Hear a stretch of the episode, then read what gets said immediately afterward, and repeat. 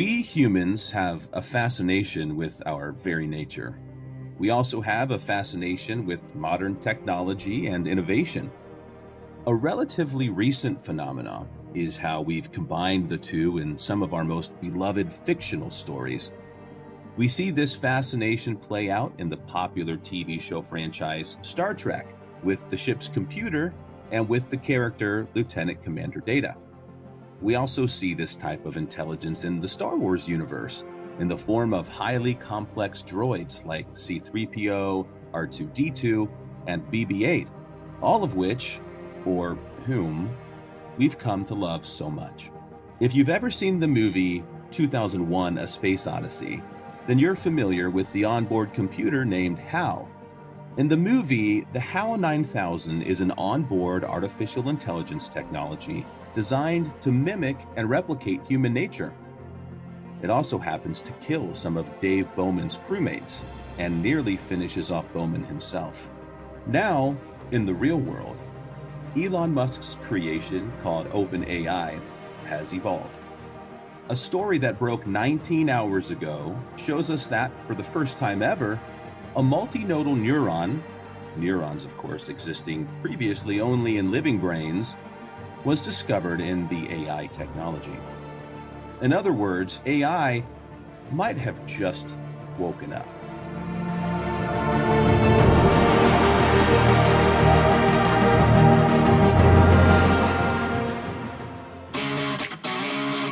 Welcome to Reason to Panic, the only podcast for the worried mind. We give you a new reason to panic each week so that you are never without a reason to panic.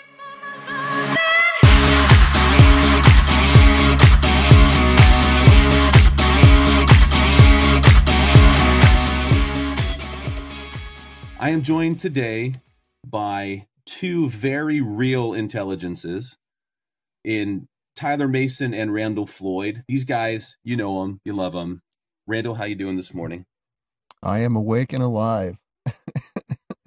are, are you artificial though? Uh, no, not yet. you hope not. Tyler, Tyler, Tyler, what are the chances that we are living in a simulation? What do you think? Uh, I'd say they're probably pretty good. Yeah. Okay. I think the I think the I think the computers knocked what we knocked out the sky. The computers are using us as batteries. That's right.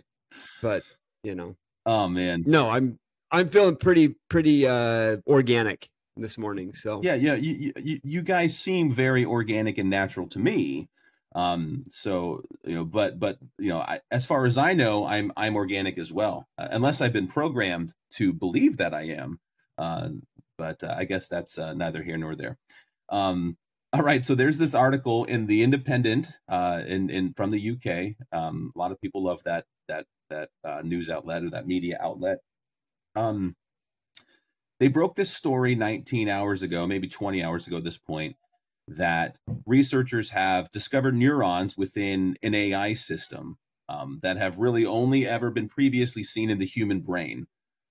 So this this this technology called OpenAI, um, again, it was a startup that Elon Musk did. It uncovered what's uh, what's called by neuroscientists as a multinodal neuron. The first thing that really concerned me about all of this is that we're talking about an, an artificial intelligence which was created by OpenAI. And now, after they've created it, they're going in and they're discovering stuff that they didn't know existed before. Like, I don't even understand how that works. well, it's like the movie I Robot with Will Smith. Did you did you see that one? I saw clips and I read the the uh, the, the script for it actually. So there's a there's a portion a, a, a scene in it where it's right after he thinks that they've got the robot as a bad guy, which he, for personal biases, just looks at all robots as being bad. And it's if you haven't seen the movie, it's it's definitely worth watching. But anyway, so he's he's standing there with this uh, scientist, the lead developer for human interface, looking at all of these basically shelled robots, and um, he's having this monologue with her where he finds out that the robots are building robots and he was like well that's just stupid. Yeah because you take the human element out of it and you have no control over the outcome and then you can't be mad when you don't like the outcome that you get because what does a computer know? Right right.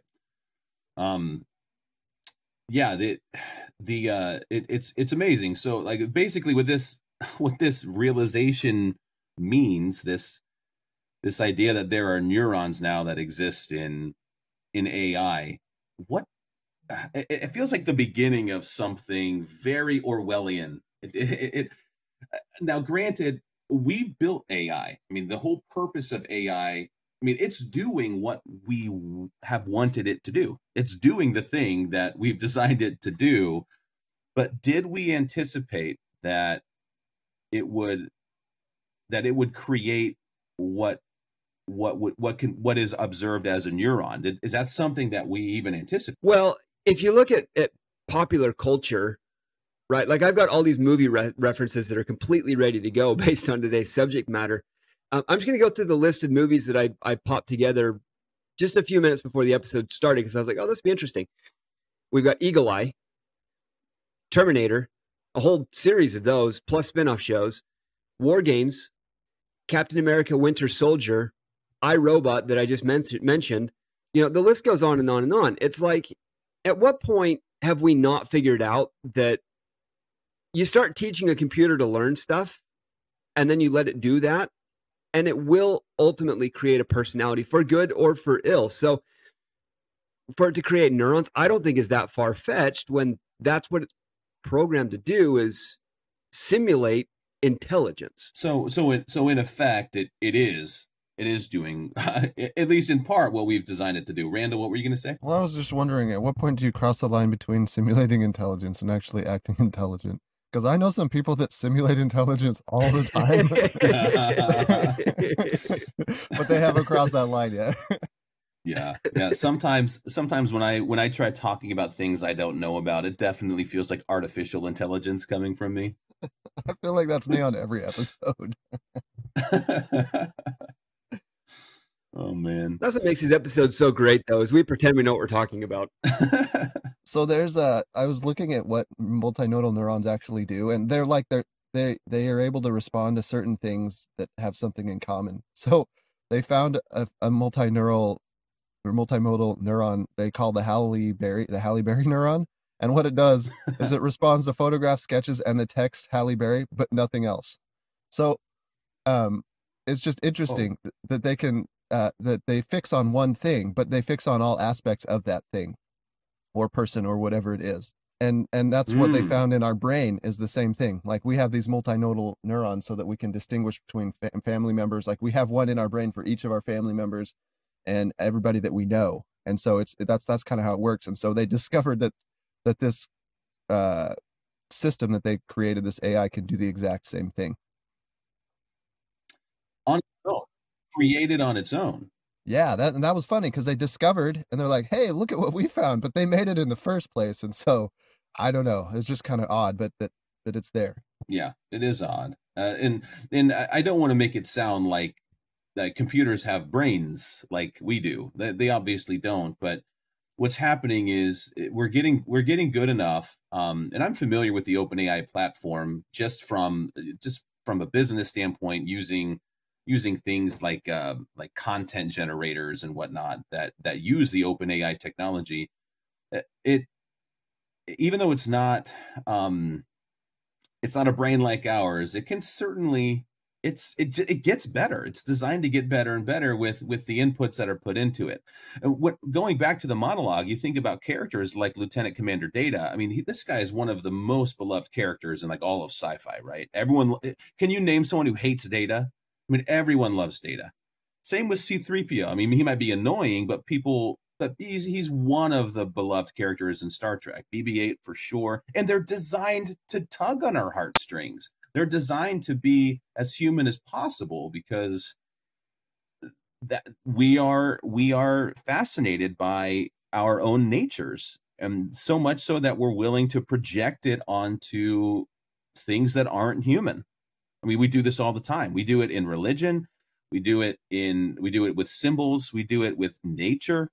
We do it all the time. So it just so happens that we have we've, we've gotten so good at it that now our projections are beginning to um, change in in in ways that we haven't anticipated because of modern technology. It's just fascinating to me.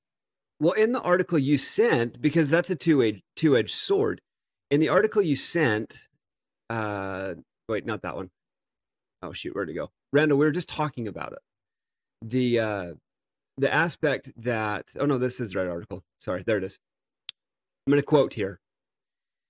They are composed of artificial neurons or nodes that take inspiration from the architecture or of biological uh, neural systems in order to process data, right? So that's what these things do.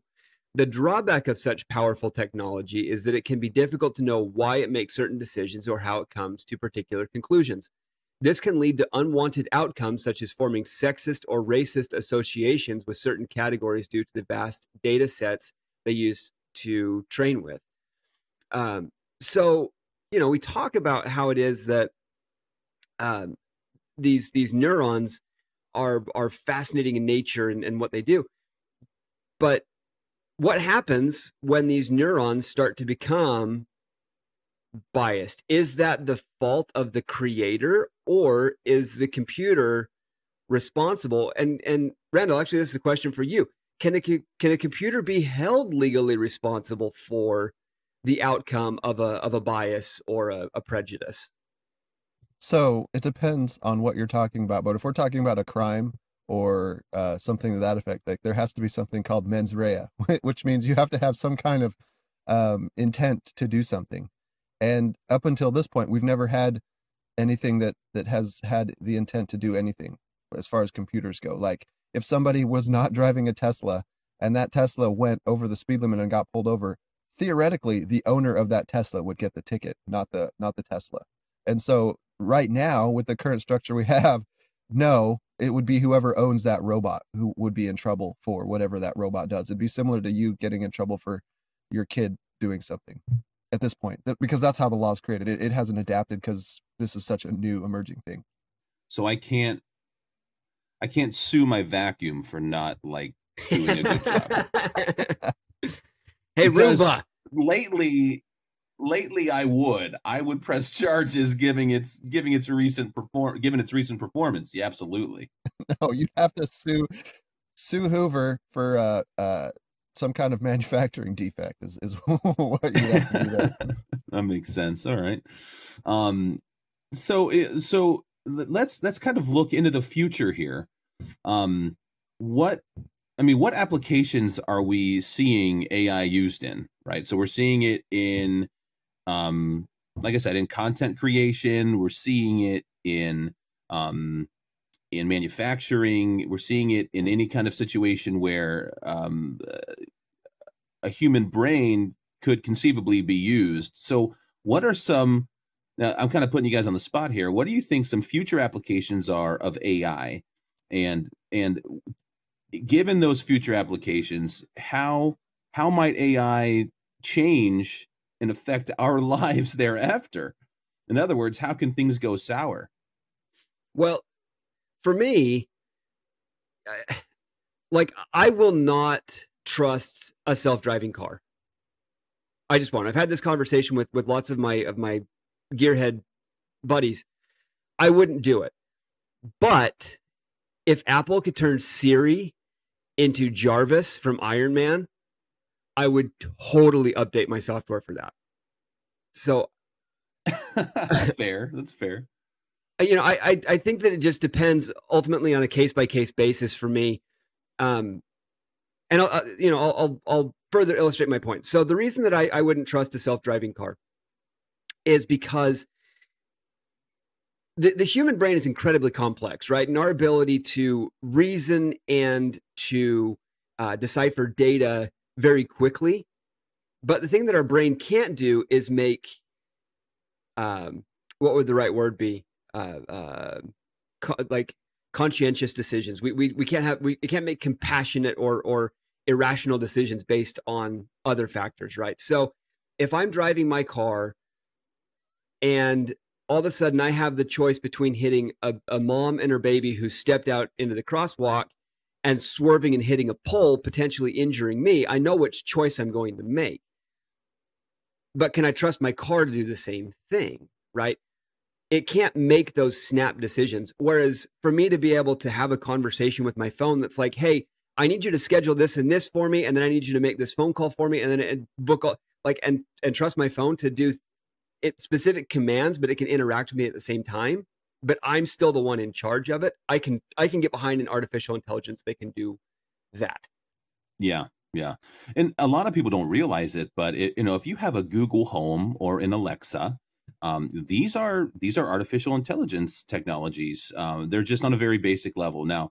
Um, so what's happening is is really without us kind of realizing it we we really are being very we've been conditioned to um, have a comfort level already with artificial intelligence. Now imagine um, imagine you know during the during the cold war at the height of it where where everyone was a little bit uh, leery about um, espionage and and even even just normal people um, you know especially during you know during the 50s even where it was are you a spy? Are you a, a spy? Are you a spy? So um and in the in, into the 60s so imagine that kind of technology coming out then with that kind of skepticism it probably wouldn't have been well received um now we're we're very trusting um a lot of people are very willing tyler uh, maybe maybe unlike you in some regard um and and, and probably unlike me um they're very willing to trust technology um,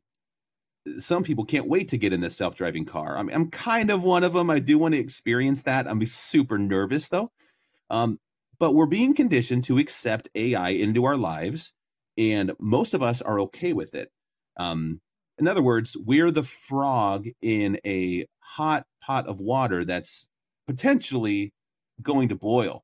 The question is, I mean, this is reason to panic, right? The question is, will that water boil? and will we end up upside down in that water?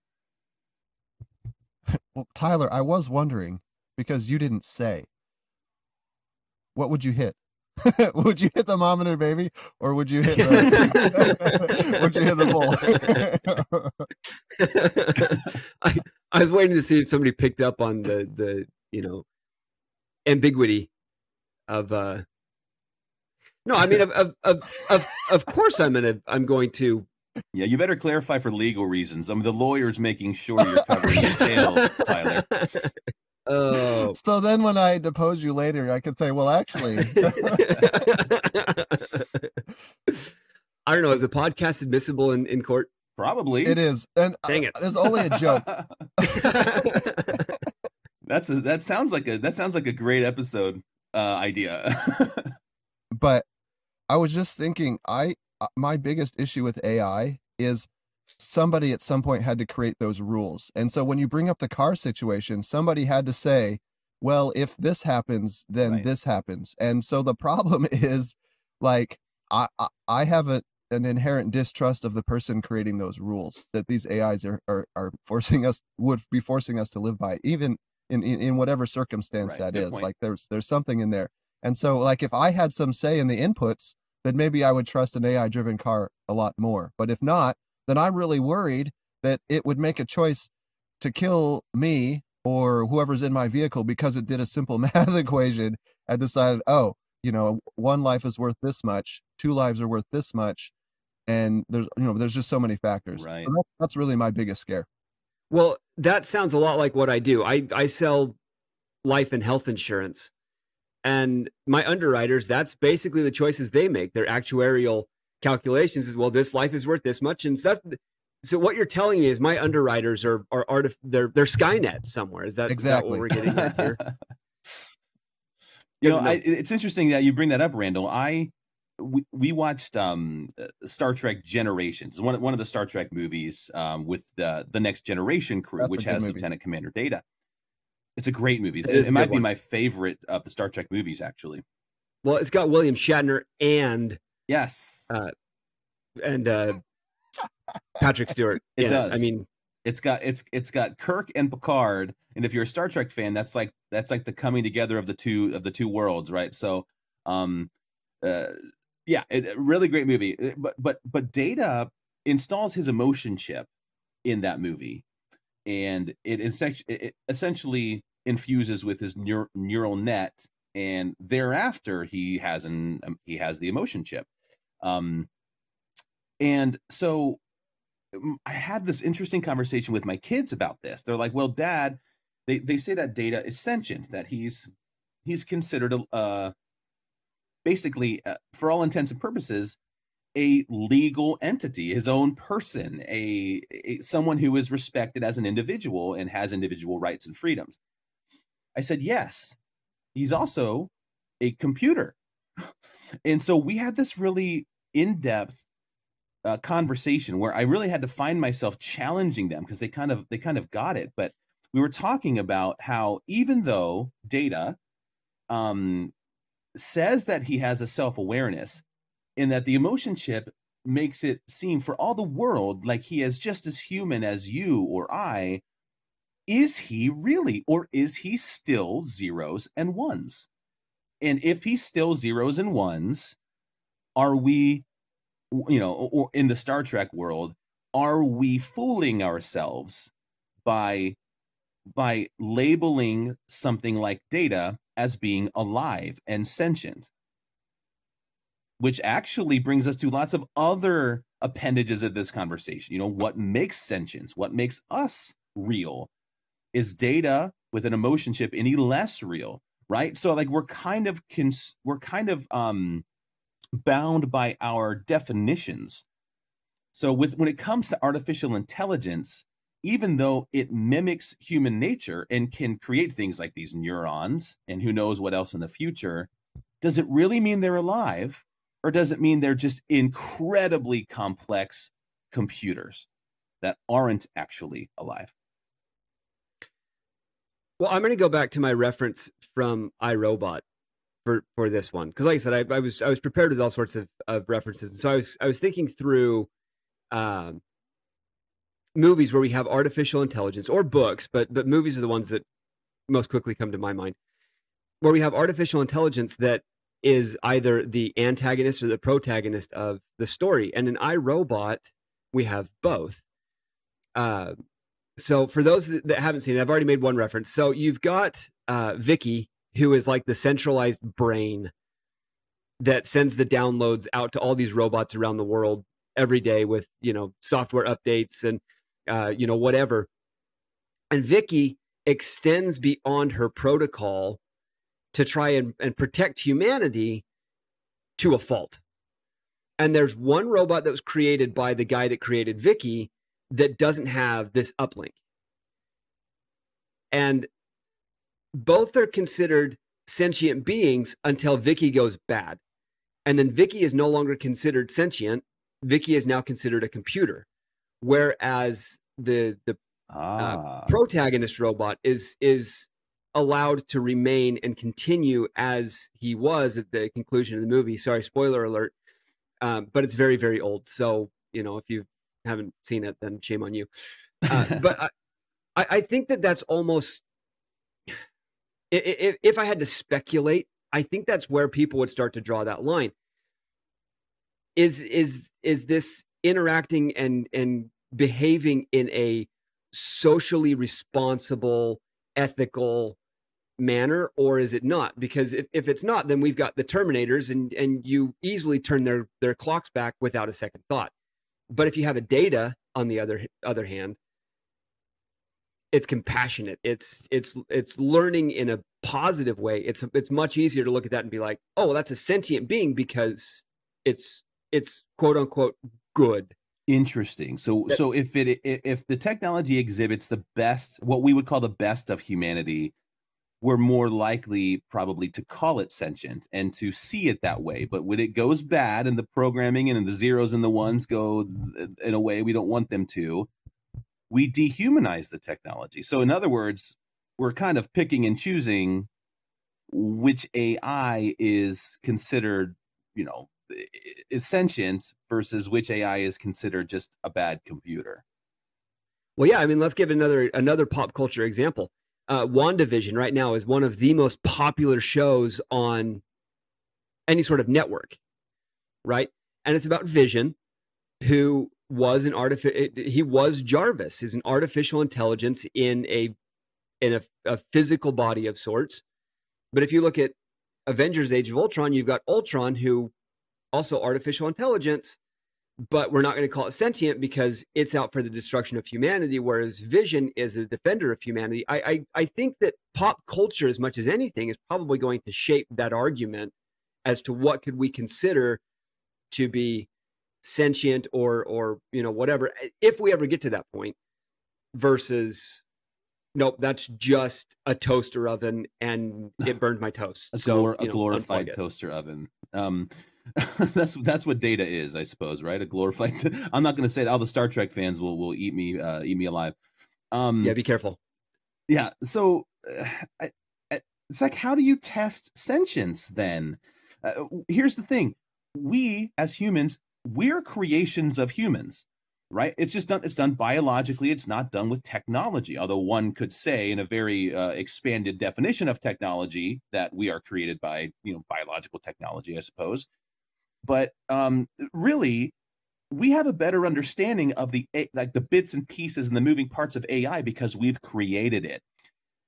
What we i feel like we better understand ai and why it might be sentient than we do ourselves because we're not really creating in a conscious way human beings.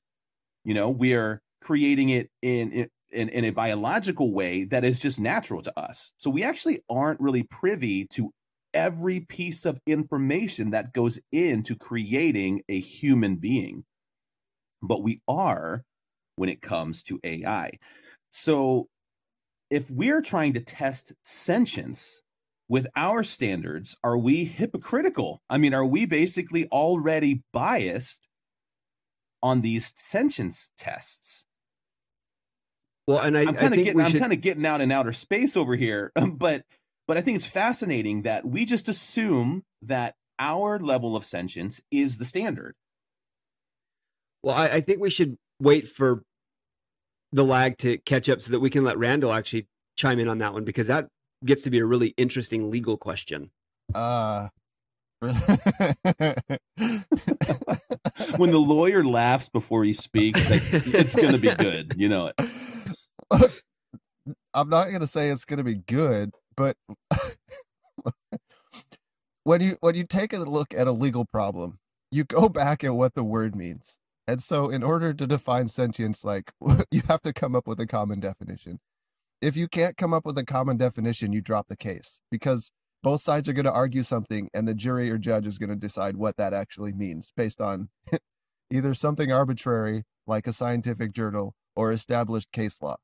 in this case, Right. neither right. of those exist.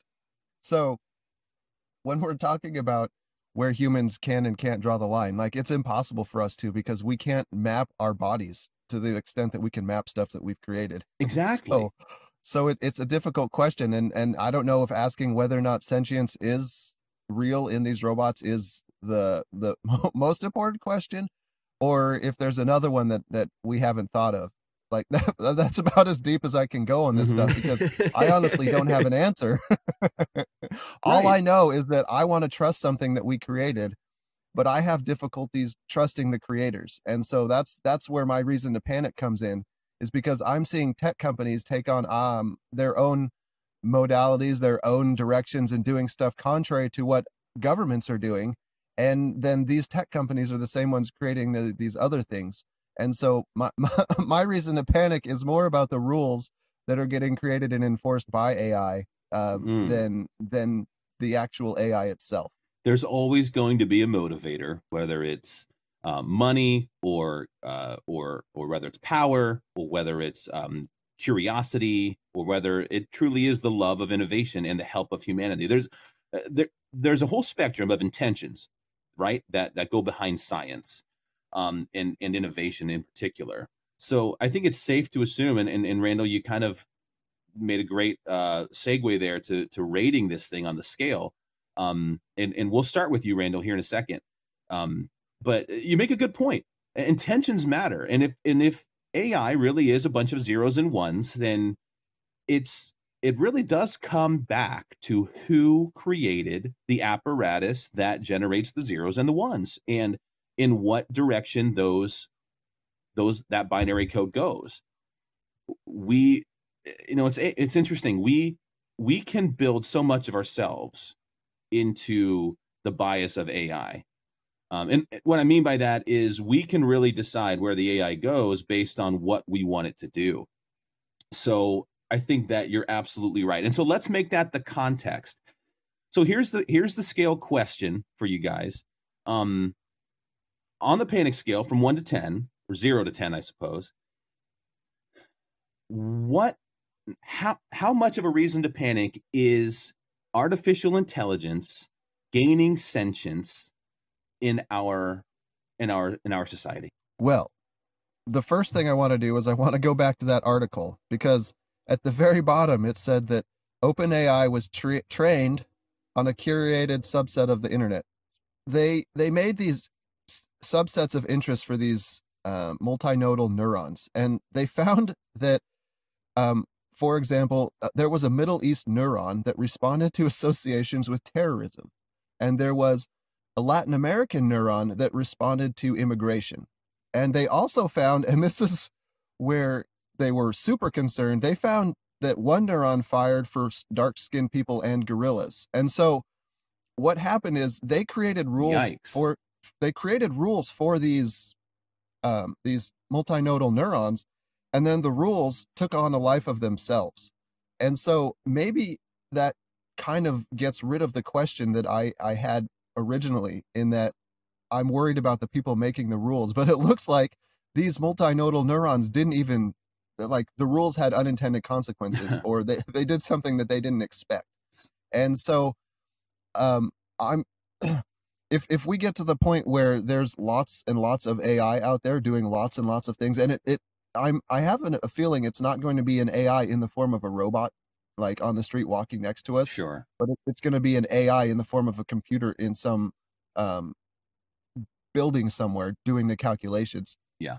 And and making these references like my concern is that they, that they do happen to take on a life of their own and create wholly unintended consequences from even the best of intentions at the beginning. So my my my guess is that there's going to be a huge learning curve and a big growing pains with with regard to these guys, and so I'm probably going to give this one a seven or an eight just at the beginning because I don't mm-hmm. I don't know when they start implementing how many mistakes these AIs are going to start creating based on unintended un, unintended consequences. So at least initially, I'm going to give it a high rating. Very good. That's good, Randall. It, it, it makes me think of uh, something Tyler referenced earlier. It makes me think of war games. I mean, at what point do we give AI control of our defense capabilities? And if that happens and, and um, unintended unintended consequences occur, or an un, or an unintended um, um, analysis of certain data that we didn't anticipate, it could lead to what we see in the movie War Games with Matthew Broderick, where it's almost a global global thermonuclear war it's hard to say that mm. fast. Um, Tyler, let's let's go to you and tell me about tell me about the where you put this uh, on the uh, on the panic scale. I I think I'd have to score it high as well, and for a lot of the reasons that we've already touched on or at least alluded to. Uh, you know, you start you start looking at technology as infallible if you're not careful right? Um because like let's take let's take basic technology the the pocket calculator right? Everybody now has their smartphones so that's almost even that's almost a, a thing of the past. But you know the calculators that we grew up with and the most intelligent thing a calculator could do is if you put um, a uh, period one one three four flip it over it would say hello right? Like that was the extent of the intelligence of those. But they were infallible. As long as you put in the data right, you got the right result back out. Yeah. And we're we're we're now trusting technology to make certain decisions for us. They're they're curating information. They are um, guessing at our schedules. They're you know my my phone the the first time that it you know, notified me and says it's going to take you an hour and 45 minutes to get home. I hadn't programmed a home address in yet, but my GPS fence kept pinging where I spent most of my time. And so I was like, that must be home. right? Th- this is what it is that we're we're asking technology to start doing on its own, and and that that worries me, not so much because I I truly visualize a Terminator style uh, or a Matrix style you know revolution where the computers rise up and they overthrow humanity, but because it is so easy to look at technology as this infallible force, at what point will we see, uh, you know, our defense networks turned over to some form of artificial intelligence, or will we see our law enforcement, or going back to the point that I, you know, I, I started to make and, and we didn't get a chance to.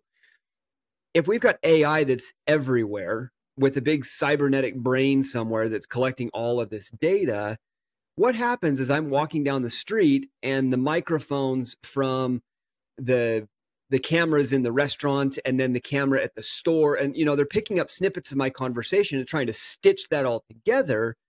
And now I've got this computer that's created this this social profile of me based on things I've said or or done when we know humans can evolve over time I may something say something stupid tomorrow and then change my view on it the day after that but can a, can a computer really you know quantify that the the evolution of a single individual right and so this is where it is i start to get really nervous with it just because I, I, I don't I don't think computers have the ability to be able to to keep pace with humanity if that makes sense. And that might have sounded really rambly, and if it does, that's just kind of par for my course for our listeners, I guess. But um, you know, so I'm going to score this one probably a, a seven or a seven and a half. If we were to really see artificial intelligence go mainstream and be everywhere and plugged into everything, I, I, I don't like where that outlook could potentially lead. Yeah, fair enough. Good analysis. Um, for for me, um, for me, it's it's sort of in that area as well. Generally, I think it's a it's above five. Um, I'll give it a I'll give it a final rating here in a second uh, my concern it kind of goes back to what we were talking about regarding the intentions of the creators. I am someone who, no, no matter what party is in power, I, I, I'm a little skeptical of the state, and the surveillance state is something that I I don't like. I don't like the idea of of um, privacy being violated. I don't like things like FISA courts, things like that. Um, and I think that when the government has some some control of a good chunk of the AI, uh, which which you know most governments today they with a you know with a, a, stroke of a pen they can sort of um, centralize or or take over or seize the means of AI production or seize the AI technology and say it's for a defense purpose, um, and that that worries me. Uh, so again, in the hands of the wrong, in the hands of villains, I can see AI being an issue. Um, in the hands of a, of a market that where there's a reward for bringing value i see ai as something that can really make life fun and interesting. And i suppose data make day-to-day life easier now i think it's a completely separate discussion on whether or not making day-to-day life easier is good for us or not i don't necessarily think it is um, but i think i also think in some ways it's okay to make day to day life easier. Um, but as far, but but the AI gaining sentience and sort of uh, taking over, I think generally speaking, as as as a civilization, we're going to be able to put the kibosh on some of this stuff before it ever gets to something like a Terminator situation. So I really don't fear robots roaming the streets with machine guns and you know liquid metal arms that can turn into swords. I don't fear that as much as I fear just an invasion of privacy. I'm going to give it a six. It doesn't really affect my day to day life right now. And I suppose someone could, um, you know, go into the sticks and sort of unplug and live off grid. I, I, I think it's possible to really mitigate some of that stuff if you're really, really worried. I'm not there yet. Um, but but I do worry about a surveillance state. And in that in that sense, with the intentions of the creators, if they're malicious, it does give me a reason to panic. So I'm going with the six on that one. Gentlemen, thanks so much for for humoring me today. Uh, the listeners don't know that we we we pivoted. We changed topics to this story um, less than an hour before recording the podcast. So we really were just kind of winging it here. So thanks for bearing with us. I hope it was an interesting discussion for you. Um, join us next week on Reason to Panic because we'll, you know, we're the only podcast for the worried mind. We're going to give you another reason to panic, and we're going to do it each week because the last thing we want is you running out of reasons to panic. See you next week. Right away.